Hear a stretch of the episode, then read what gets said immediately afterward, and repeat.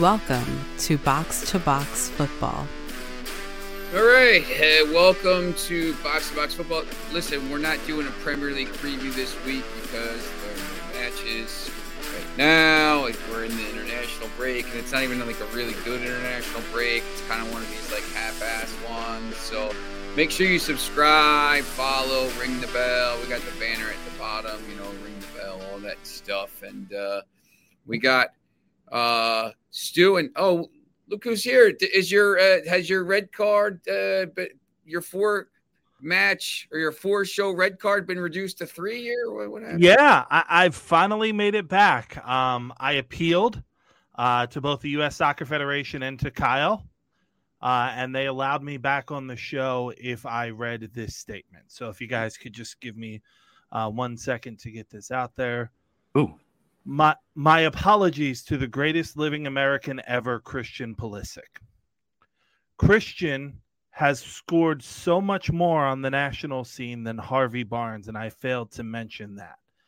I will also not mention the fact that Harvey Barnes, despite having similar career statistics, has never actually made the English national team, yet we pull up Pulisic as the greatest American footballer ever. But again, I promised I would not mention that fact. One of the other facts that I promised I would not mention is the fact that Christian Pulisic and Harvey Barnes are scoring at the three same three point seven goal per game average in the Premier League.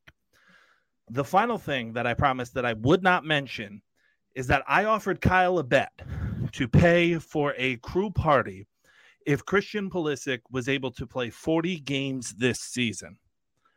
I have never received a response to that offer to Kyle.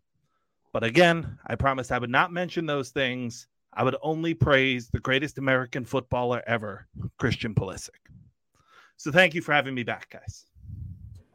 Welcome back, Mike. We missed you. That is for sure. Wow. An apology. That's great. That's amazing. Hopefully Kyle's uh, listening and watching uh, this, this uh, podcast. That bet's going to fall really flat if he's not.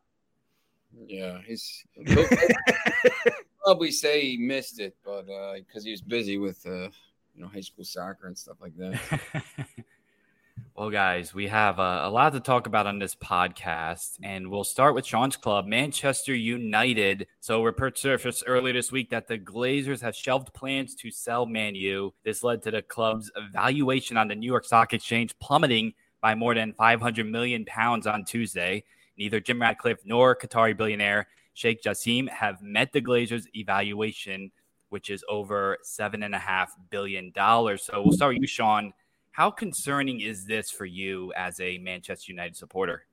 I mean, uh, first, let me just preface this by saying that the English media is probably about as reliable as anything that would come from like the Central Intelligence. Like, it's just like, there's a few people, you know, obviously Ornstein, uh, you know, my guy, Paul Hurst is very good with Manchester stuff. Um, you know, there's a few people, ninety-five percent of it is clickbait. ninety-five percent of that is, you know, there's certain teams obviously that get more. Liverpool, Manchester United is, is, is a global club. Everybody wants to know what they're doing.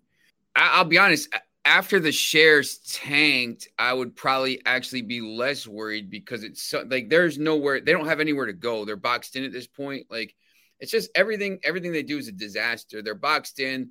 The club's losing money. There's no way. The club's not worth ten billion. It's not worth eight billion. It's not worth seven billion. It's not worth six billion. There's no, like, none of these clubs, no club in the world in any sport is worth eight billion, six billion, five billion. If someone wants to pay it, I get it. But you know, I just think a lot of it is like P R and stuff like this. There's just no way they, they, they have to sell. I think they're just dragging it along, dragging it along to try to get the most they can out of it. Um, you know, it's not going to be Ratcliffe. It's going to be the Sheikh, um, you know, when they sell it. Um, at some point, uh, you know, the constant negative P R, like you just can't keep having neck P R hit after P R hit after P R hit. And not just P R hit, but just like, there's all this stuff going on around the club. Like, they're just bad people. You know, there's some stuff about, you know, Antony and stuff. They're just bad people. They're covering stuff up. They're just, there's just not going, it's not sustainable. So I, I just think at some point, I think some of it is is paper to sell stuff. It's the same papers that said the club was sold two months ago to the Sheikh. So like, you got to kind of take that with a, with a grain of salt, like, you know, maybe, maybe the whole salt shaker, but like the club's a mess. I mean, whatever, but still, you know, once again, they're in the same exact position they were last year, two wins from the first four games into the international break. And then whatever, they just have to kind of just, you know, The, the the play on the field has to be better to kind of just, you know, stop from this all this other stuff. Sean, I, I think it's interesting because I'm going to go toward the third rail here and probably pick up another red card. But if there's anything that Donald Trump has taught us, and it is someone that the Glazers support, by the way, Donald Trump, is that you can't be shamed if you don't have shame. And the Glazers have no shame. None. So all of this bad P R, all of these protests, all of this stuff that's happening around the club, you said it can't keep going. And the answer is yes, it can if you don't care. Because while it keeps going, Old Trafford is darn near at capacity every single match. While it keeps going, money keeps pouring into the club.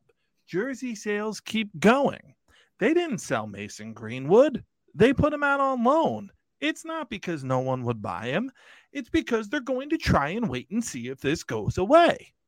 They're going to do the same thing with Antony. They're going to try and wait to see if this goes away. You can't be shamed if you don't have shame.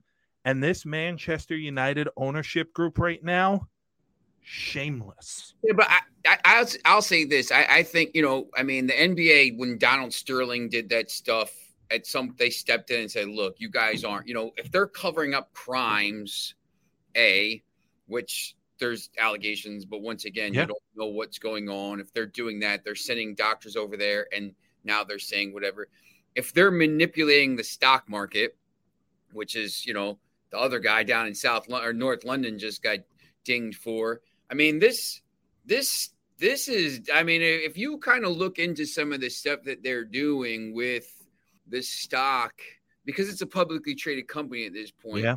you can't put this stuff out there and say there's a deal going to jack the price up to twenty-six dollars, sell, and then say something, and now it crashes down to eighteen, buy, and then say something and sell. That's market, that's illegal. So at some point, like this stuff, like they can't, they're almost backed into a corner. Once again, like they, they have to sell. If they don't sell and they just did this to, they're going to be, they're in going to be in trouble at some point with the, with the Securities and, and Exchange Commission and all these other things. Like I, that's why I just think like they're, I just think they're a disaster.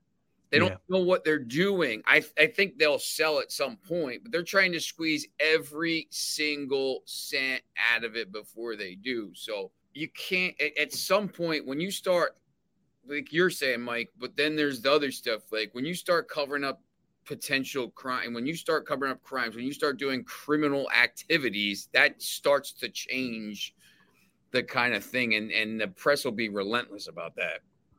Well, it's kind of classic pump and dump, right? Like it's a term that's used here in the American stock market, and a lot of companies do it. It's just kind of like standard American business at this point, right? Except you don't, you aren't the one who says, oh, we're going to sell the club. We're going to sell this stock. We're going to sell this company. You just kind of leak it out and let it get out there, and then don't really deny it. And then what happens is, you said, Sean, stock goes up to twenty-six.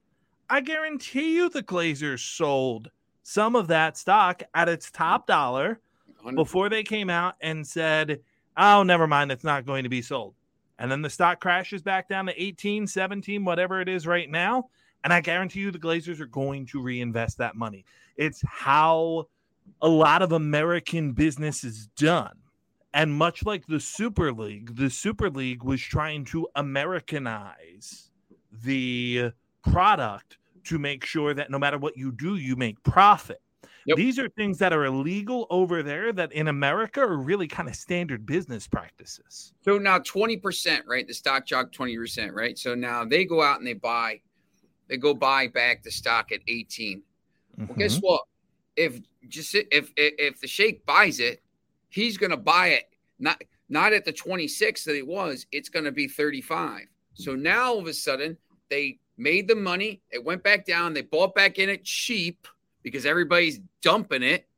And then they say, one last time, we're going to sell. And then when it sells, now they get the money from the stocks and they get the money from the sales and they get the money from this thing. So it's like, you know, it's to me, I mean, it just, I think it'll get sold probably in the next two months or month or who, who the hell knows, but it's just, it, it, it's going to get sold at some point. This is just, it seems to me like if you, like you said, you know, if you follow stocks, that's what's going on. Yeah. And they've pillaged this club from the day they walked in. Yep. They didn't buy this club with their money. Nope. They bought the club and then immediately put the club in debt for the amount of money that they bought it for. Yep. I am not someone who has the most love in the world for Manchester United, but it is gross what the Glazers have done to this team. It is really it's three a shame because they have great fans and a great three history. League finals in four years. Three Champions League yeah. finals in four years, two thousand eight, two thousand nine, two thousand eleven, with their hands tied behind their back. So yeah. And I am interested to see if this sells. Um, I think Tottenham is now on the market as well with Joe Louis and all the trouble that he is in. And if the Sheikh just looks at Manchester United and goes, eh, Tottenham's close enough. Um, then all of a sudden you've really got yourself a problem now because Ratcliffe is the only one who could buy it. And while I think Ratcliffe would run this thing a hell of a lot better, Um, now, if you're the Glazers, you've kind of taken some of that money that's out there off the market. So I I don't know. It's just it's gross American business, and it's it now being exposed on the world's stage and with the world's game with Manchester United, one of the most um, recognizable brands in the world. But American business. Boys, this is just standard days, standard operating procedure. That's what I, I think that had to ha- – this is like – if you're a Manchester United fan, you know how badly it's been run. Like now the business people are starting to see it, and like eh, like you're just like having just normal people like, what the hell is going on here? And you're starting to – like everybody sees it now. Yeah. It's like this is – this is eighteen years. It's crazy. Glazeronomics. Yeah, and I mean, as a Liverpool fan, like I see it from F S G and how much I don't like them and how much hate they get from the Liverpool fans. But this is nothing compared compared to, to the United situation. Like it's it's it's an even worse situation. Um, I guess we could stick with United and more news from them as Jadon Sancho, he was left out of the United traveling squad to the Emirates this past weekend. Now, following the match, Erik ten Hag revealed that Sancho wasn't involved because of before performance in training. Sancho then clapped back with a statement saying, quote, "Please don't believe everything you read. I will not allow people to say things that are completely untrue. I have conducted myself in training very well this week," end of quote. Now, rumors surfaced early Thursday that Saudi's Al-Ettifaq were launching an eleventh-hour bid to sign Sancho. Both sides denied any rumors, and the winger remains at United, at least for now, at least through uh, this first half of the season. Sean, is there any hope for Sancho at United? I have two things, right? Now, this is now Pep Guardiola at City, whoever was the Bundesliga manager, whoever was the manager at Dortmund. Would have been Tuchel during his time. Yeah, Tuchel, Tuchel yeah. Uh, San, um, Ole, Gunnar Solskjaer, Ten Hag, and Southgate that have all said, listen, he doesn't practice the, like, he doesn't train. Like, this is five people saying, like, remember, he was at City, and City said, City sold him. He's very talented, but City sold him, right? So, you know, this is five managers now saying, like, listen, he's not the best guy at training in the world. So, you know, I'm probably gonna, t- I'm probably gonna say they're probably right. The other thing is, too, look, I, I've seen him come back. Like, he came back overweight last year, and they sent him out. They're like, listen, you, you got to go get your head right. You know, they said it was mental health and stuff like this, so, you know, I, you got to tread lightly. But they sent him out. They trained on his own. He came back. He's never a quick starter. He's always kind of a little bit lazy. He doesn't come back in shape. So, you know, he was better in the second half last year. That's that's the first thing.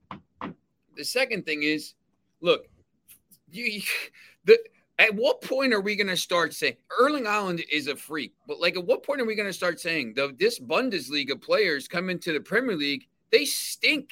Pulisic. We'll go Pulisic. Sancho. Mkhitaryan. Havertz. Kai Havertz. Timo Werner. Like, I'm interested to see what Nkunku do.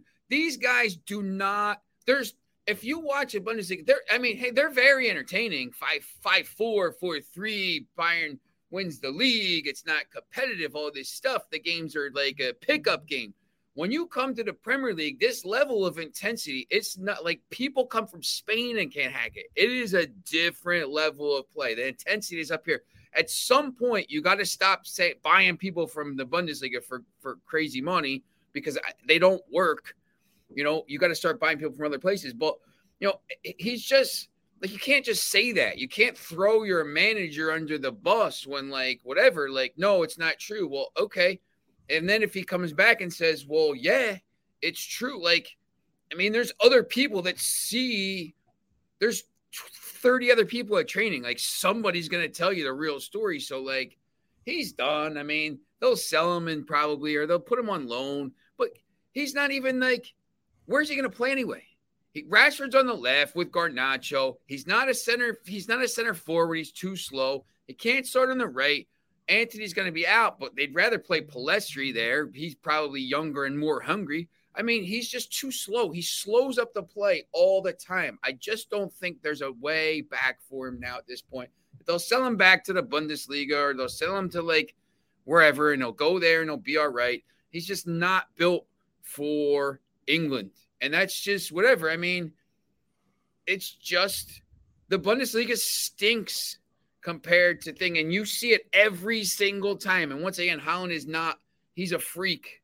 He's not – like, he was there for about ten minutes, but, you know, he was – you know, whatever. He he could have gone anywhere. So, I, I don't know. But I don't know what you think about it, Mike. I, I think you're spot on. And I, I was going to say, at what point are we going to start really thinking about how they transfer negotiate with Bundesliga? Because I think most of Diaby's been pretty good for Villa since he's come in. I think Diaby's been strong. De Bruyne had previous Premier League experience, but he came over from Wolfsburg and kind of bossed it for Manchester City. Um, but you start to look at the list of guys that have come over from the Bundesliga, and it's a wasteland yeah. of just talent that does not really get there and does not really produce. And it's fascinating to see how that market will correct itself. From a Jadon Sancho perspective, Stu, you know what he reminds me of? He's James Harden. Ooh, yep. Yeah, that's a very that's a very good comparison. Yeah, especially with, like Sean saying, coming in overweight. That's that's a yeah, spot his, on comparison. His, his fitness isn't really great. Um, he he. You wonder how much he loves the game, you know, as much as he's just good at it. And so that's kind of what he did. Um, same tactics with the media and things like that. Obviously, you said with the mental health stuff, first and foremost, you just hope he's okay, because none of us know what we don't know, right? So first of all, you know, you hope Jaden's okay, because a lot of times when these situations end poorly, these clips age poorly and you end up feeling bad about things that you've said. So you hope Jaden's okay. So put that out there at the start. Now, coldly looking at it from a football punditry, how many people have to give up on him? Because now you have top-level managers. Guardiola told you, eh, I'm good. And Sancho was part of that team where a lot of these guys from City came up and actually played. You know, he played with Phil Foden in that City academy, and he kept a Foden around. He's kept a Rico Lewis. He kept Cole Palmer for a while before he sold him for an exorbitant amount of money. They sold Sancho to Germany for like five million. They're just like, yeah, we're, we're good. We're, we're done here. Check, please. You know? And you hope he can kind of put the wheels back on. But yeah, Sean, I'm with you. Turkey, Saudi Arabia. Let me, you know. I want to, I want to go even further with this. Let me ask you a question right now, because when you talk about foreign players in the Premier League, right? The ones that succeed to me, a lot, a lot of the ones that have, and, and I'm not talking about like Eric Cantona and like thirty years ago, but like sure, sure. more like the last eight, eight years, ten, whatever, eight, eight years, six years, something like this. It, it, who, who, who, the best ones, who, who are they? You know, like, you know, you said De Bruyne from, from Belgium and stuff, you know, I, I, I would go out on a limb and say probably seventy percent of them are, you know, City guys, right?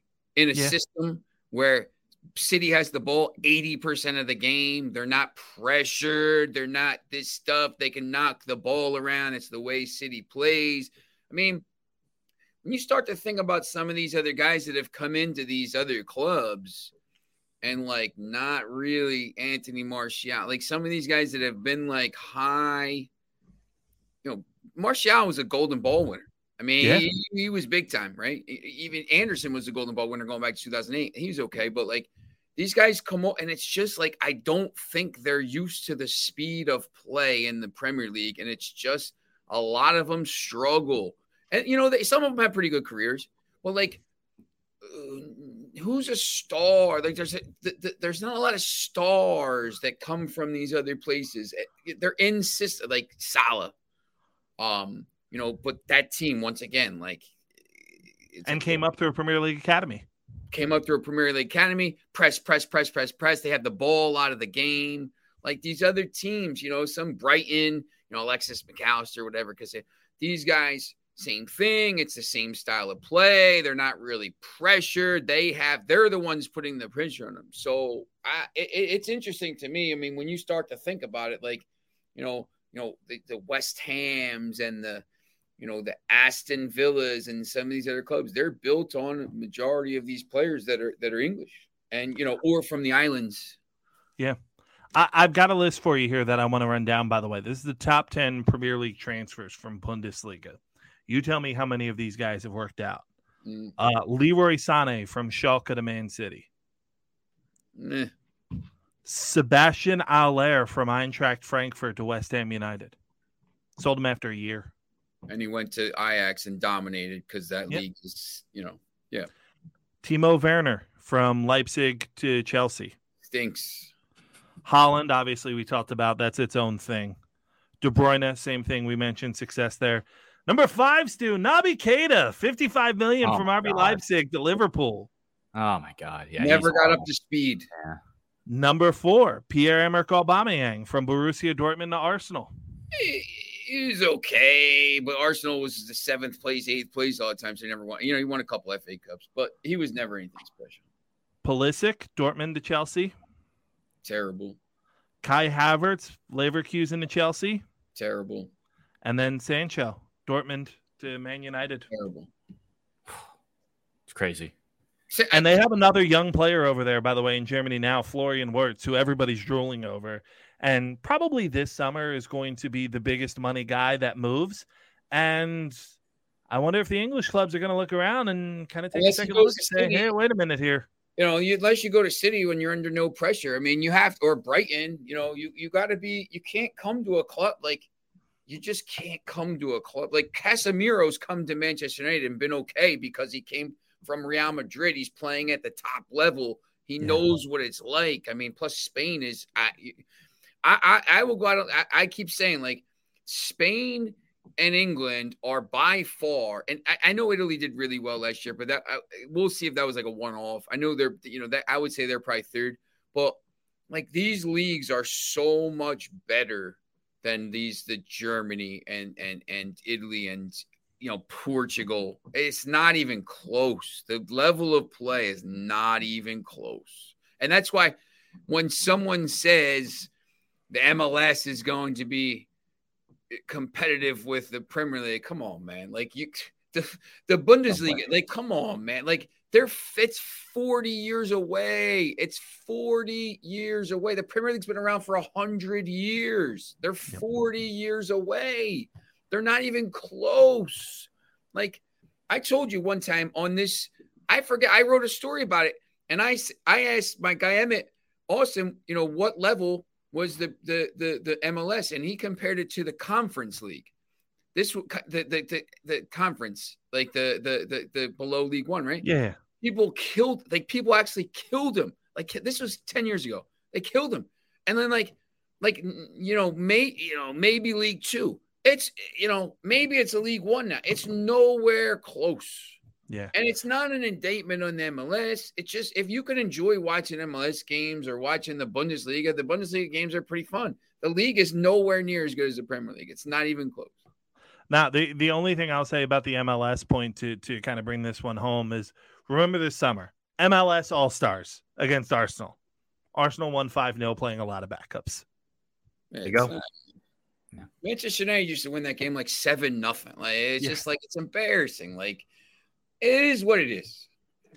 You know, you, once again, I, I don't bash the M L S. I, you can enjoy watching the M L S game, but, you know, it is it is what it is. But, uh, you know, Stu, I don't know what, what you know, what your thoughts are there. No, I'm I'm with you. I, I enjoyed the Bundesliga those few weeks, uh, you know, after, you know, the pandemic when it was the only league back, and it was, that was great. Like, I was like, okay, this is fun. And then Premier League came back, and I was like, that's, that's about it. Other than, uh, Dortmund, Bayern, that's pretty much all you're going to get from me at this point. But again, Stu, like, we're all sports heads here, right? Like, Sean, you wrote forever, you know, we all like doing high school football, right? Yep.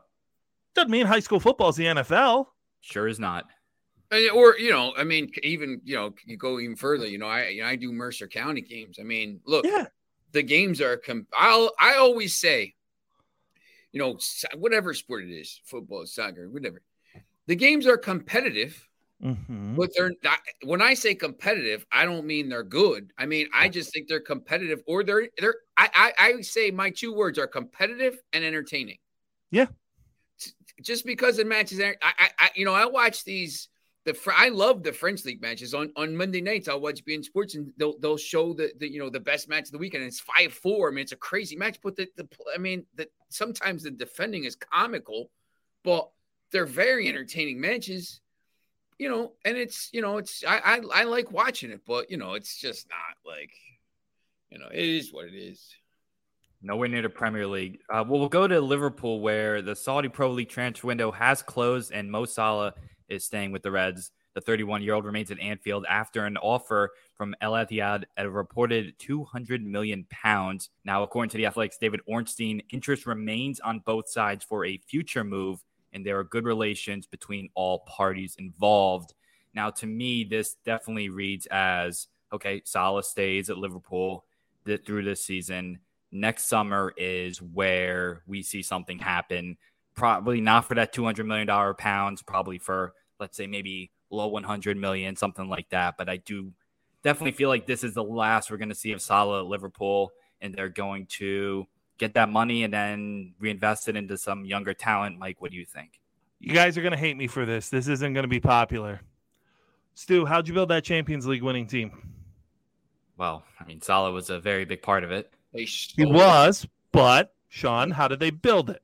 They sold Coutinho? Uh, Coutinho, yeah. Mm-hmm. And the Coutinho money bought them Mane, Salah and Van Dijk, and Salah. Yeah, I can't believe they turned them two hundred million down. They got to be. I can't either. Idiots! I'm going to say that. Take the money. That's two hundred million dollars. Is two hundred million dollars? Like two hundred million pounds. That's like that's like two hundred eighty million dollars. Like, yeah.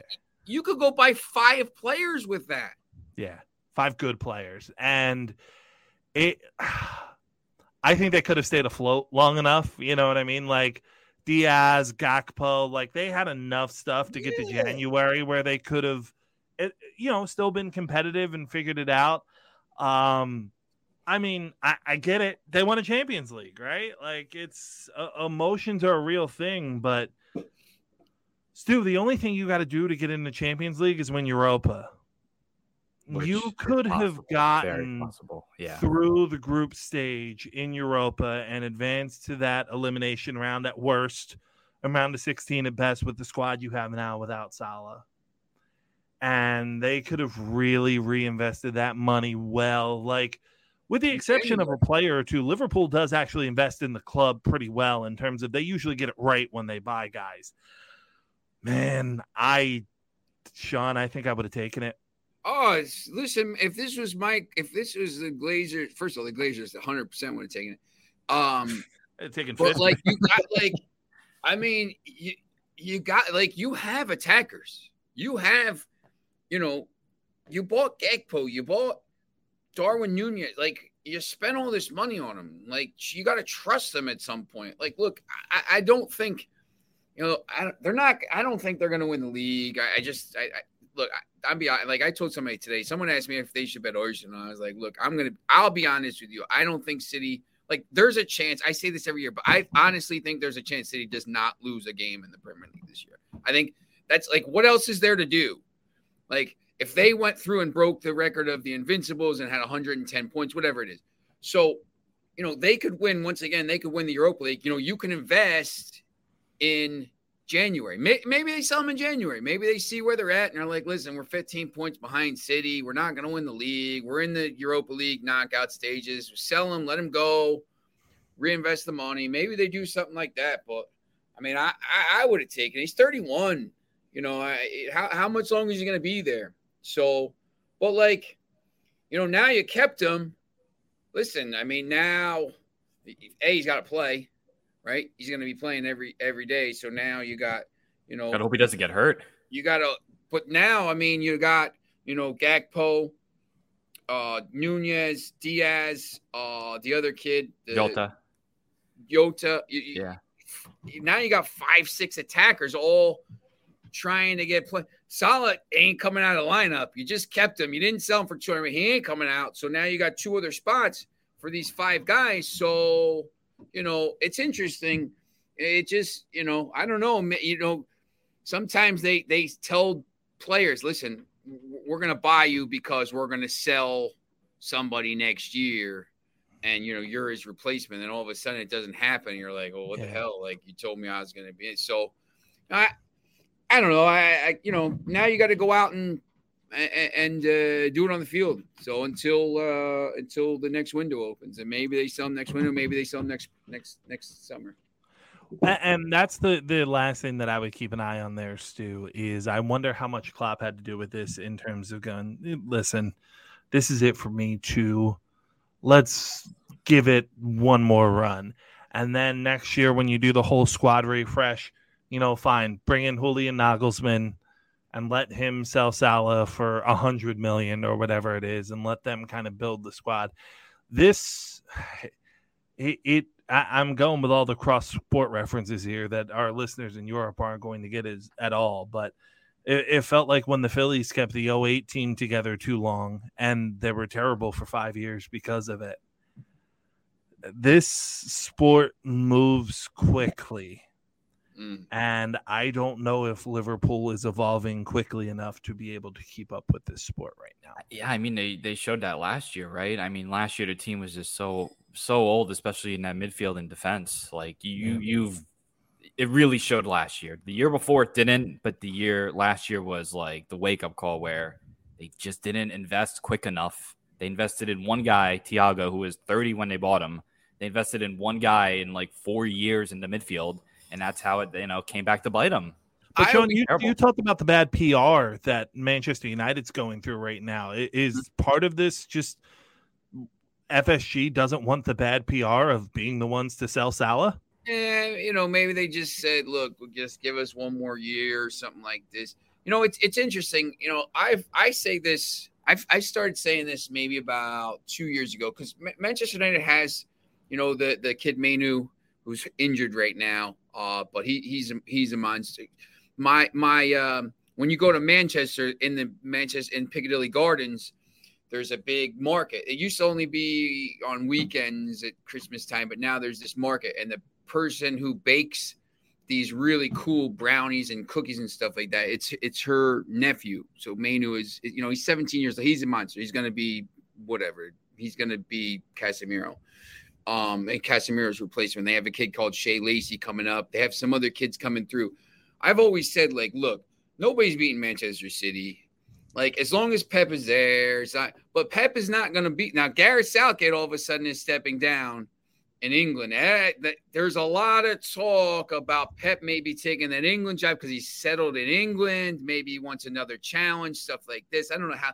You know, what, there's not much more for him to win at Manchester City at this point, um, you know, especially if they, you know, win three more trophies this year. Um, so I always say, look, you have to be building a team to compete for the Premier League title, probably in like two to three years. There's no, like, you're not beating Manchester City, like Manchester United, Liverpool. I, they're not good enough to beat Manchester City. And if you're not, if you're not finished ahead of City, you, you can't win the league because City's, there's no chance City finishes less than second, right? So you have to build your squad to be there and be ready to compete as soon as Pep leaves and as soon as some of these players and these older players start aging out. Maybe Erling Haaland goes to Real Madrid next year because Mbappe stays. He's got that clause, whatever.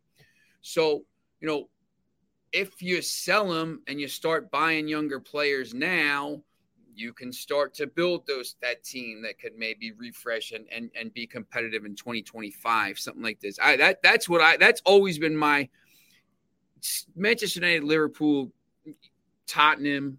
You know, it's as good as they are. Like at some point they're going to get found out. These teams, you know, obviously Brighton, these teams are all trying to compete now. I think building squads to be there, you know, in two years when City starts to come back to earth a little bit, if they do. At some, look, at some point that whole house of cards is coming down too, because that whole investigate, like you, you can't have one hundred fifteen charges plus another one hundred pending at some point not get in trouble. Like something's going to happen. So like, you know, I just think you have to be there and be ready. So that money could have really helped that, but maybe they have it. Maybe they said, look, stay till this year and you're, you know, whatever, you we'll let you go. Like they did with Ronaldo back in uh, two thousand nine. Makes sense. Uh, the shortlist for the twenty twenty-three Ballon d'Or was announced on Wednesday. Now it is a thirty player list. We're not going to go through all thirty players, obviously, but Leo Messi and Erling Haaland, they are the massive favorites to come away with the honors. No Cristiano Ronaldo for the first time in twenty years as well of note. Mike, can you see anybody else winning this award other than Messi or Haaland? No. Um, everybody's competing for third place. But uh, I think in terms of third place, there, there are a couple of interesting players. I actually went through, I saw one that I thought, wow, you know, he has had a hell of a year, and it's Rodri for, for Manchester City. Uh, you know, scored the Champions League winning goal. Um, what was it in twenty-one? Scored the, you know, was was there with Gundogan, scored that game tying goal. Gundogan scored the the the winner. Um, can anyone beat them? No, no is the answer. I don't even think Haaland can beat Messi, um, because Ballon d'Or is a P R award, right? And nobody's had better P R than Messi this year. Um, and Messi deserves it. Congratulations. You know, give him his flowers. He, he won his World Cup and what have you. And that's okay. Haaland's going to win plenty of these things. Uh, but anyone compete with either of them? No. I, I, I hate to give such a boring answer, but no. The, the, the problem with the, first of all, the, the problem with the Ballon d'Or, like you said, it's a P R thing. When, you know, and yes, it didn't win. Here's the thing. They're going to give it to him because of the World Cup, right? Because P S G stinks. Like they, they, what did they win? You know, they went out in the round of sixteen. So he won the – well, when Iniesta won the World Cup in two thousand ten and played for Bar- – or the Euros in two thousand twelve and played for Barcelona team that scored one hundred million points and all this stuff, they gave it to Messi. Like, that year, they extended the vote because Ribéry was going to – Ribéry should have won because Bayern Munich won everything, and then yep. they extended the vote, and then Ronaldo won. Like, that's my favorite it, scandal of all it, time. It's like, it's like, come on, man. Like – Iniesta should have had one. Ribéry should have won one. And look, I, you know, I, I, I'm a huge, you know, obviously Ronaldo when he, you know, he, he won when he played for Manchester United and stuff like that. But this award's at, at this point is it's a little bit of a joke. Haaland scored fifty. What did he score? fifty-two goals in fifty-three games. fifty-six goals in fifty-seven games. fifty-six goals. Look, when Messi scored ninety-two goals that year, it was just a freak. Like nobody won. City never City has never won anything. They never won the Champions League. They won the Super Cup. They won the Champions League. They won the Premier League. They won the F A Cup. They're going to win the Club World Cup. He's going to win five trophies this year, and he scored fifty-six goals. Haaland should win it. He's the he was the best player. Messi was like half the time Messi didn't even want to play for P S G, right? He didn't want to play. And, you know, but for a penalty kick, I mean, you you know, if if France won that, what, are you giving it to Mbappe this year? Mbappe Probably. If if if France won if if France won that World Cup, who's winning the Ballon d'Or this year? Haaland or Mbappe? Haaland, right? It's not even close. Haaland, Haaland's a runaway, right? I, I mean, logically he should be, but Mbappe, you know, three goals to bring France oh, all the no, way back love, and a goal in the shootout. Like, he's like my could favorite. Be a strong case for Mbappe well, off he's of one my game. Favorite player, but I, yeah. I, I just think, I just think you can't. You know, Messi didn't do anything for P S G. He didn't even want to play. Like there, there's yeah. a lot of stuff going. Like he was sulking, didn't show up. He didn't want to play. They won the World Cup. He came back. He didn't want to play. He got his transfer. He went to Inter Miami. He's been unbelievable there. But once again, it's like I'm freaking Martian playing with babies or something. It's just, there's no comparison, right? So, like, I get it, but I don't know. I Haaland's the best player. You give yeah. it to Haaland won the UEFA award, so you know, whatever. That that that's cool. But uh, I, I, you know, it, it's. They're gonna and Messi. I mean, obviously Messi will win it. Well, I'll, I'll end my side. Messi will win it. Haaland should win it, I think. And I look, I'm the biggest. I don't City couldn't be bothered. Well, I mean, you know, they, they won the treble, yeah. and he's never done. They've never done it before. City's never had a Ballon d'Or winner. Like I don't know. I mean, I'm trying to think if Colin Bell ever won or anything. I don't think so. Manchester. But- But it's just it, it, back in the day, it used you know George Best what the, the best players used to win. Now it's just P R, and it's like you know it's just become like another thing. It, it's P R, and it's the best moments. And Haaland in all those fifty-six goals never really had a defining moment, right? Yep. If Haaland had the goal that won Champions League, maybe this is a different discussion. Haaland wasn't even in the World Cup, you know. It's it's a moments award, it's a P R award, and Messi's were just bigger. I'm just looking at a thing right now, by the way, on this uh, the Ballon d'Or, and and the, the the story right next to it is by Jeff Carlisle, who's a basically propaganda guy for the. Can Berhalter really lead the U S U S men's national team to its best World Cup? Like, come on, man. I mean, no, they're not going to the semifinals with this guy. No, like.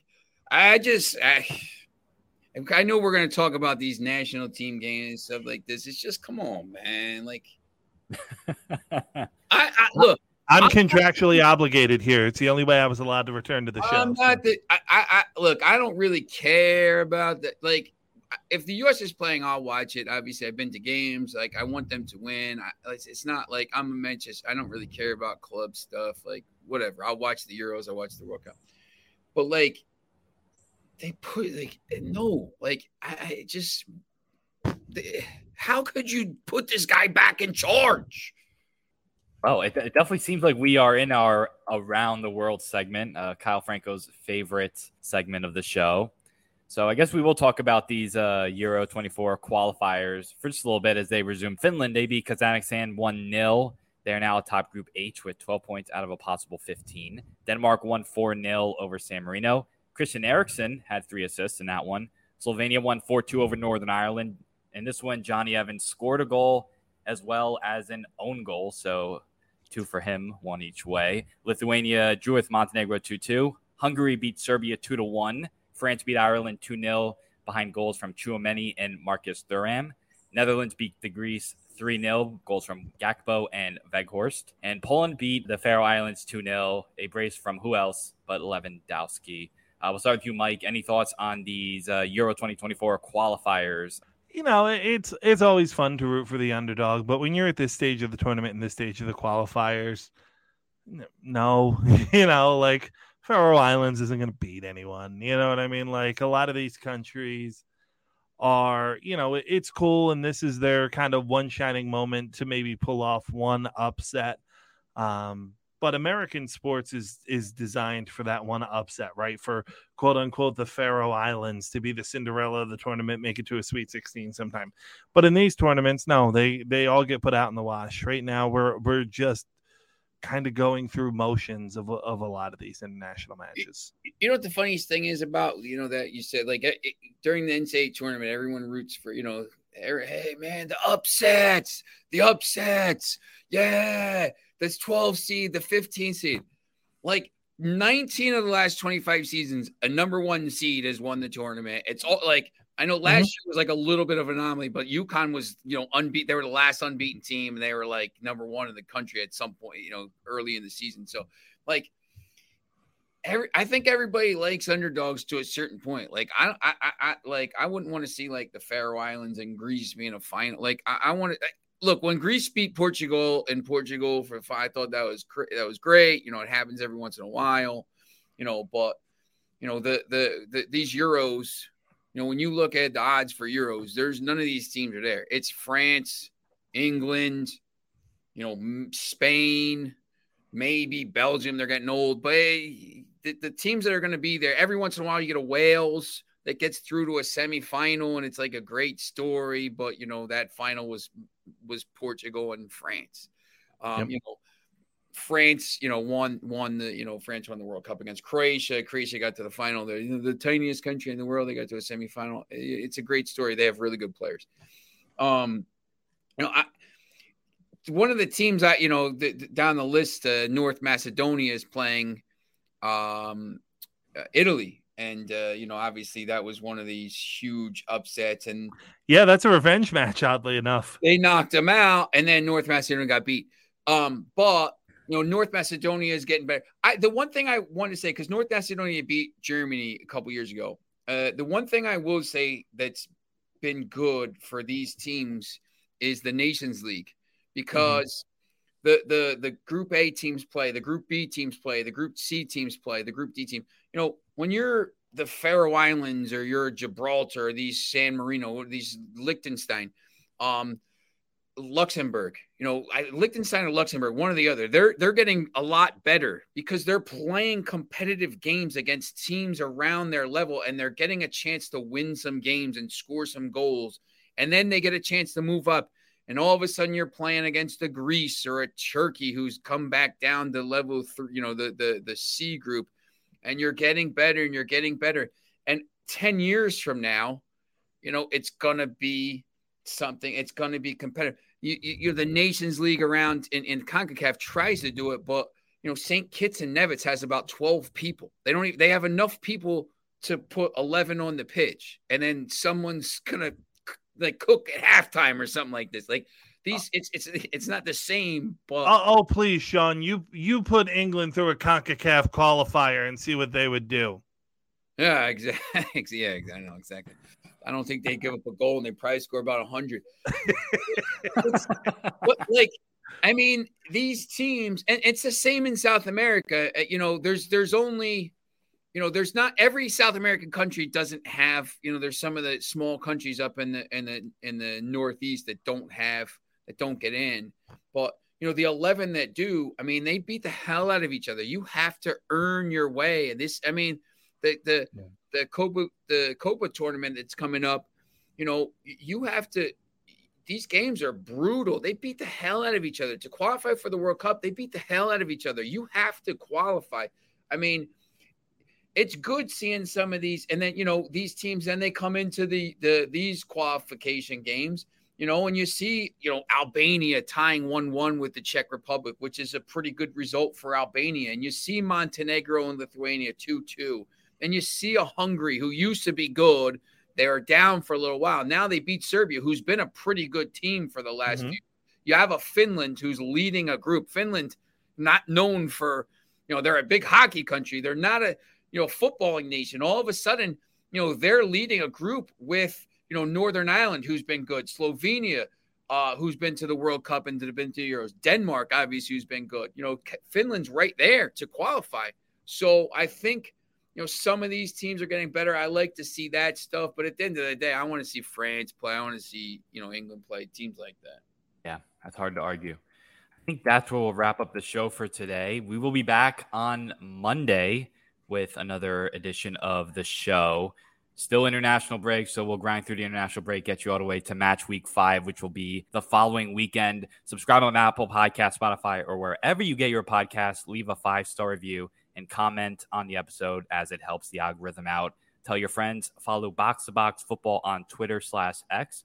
That's BoxToBoxFtball. Follow BoxToBoxFtball Pod on Instagram, and we will see you next time.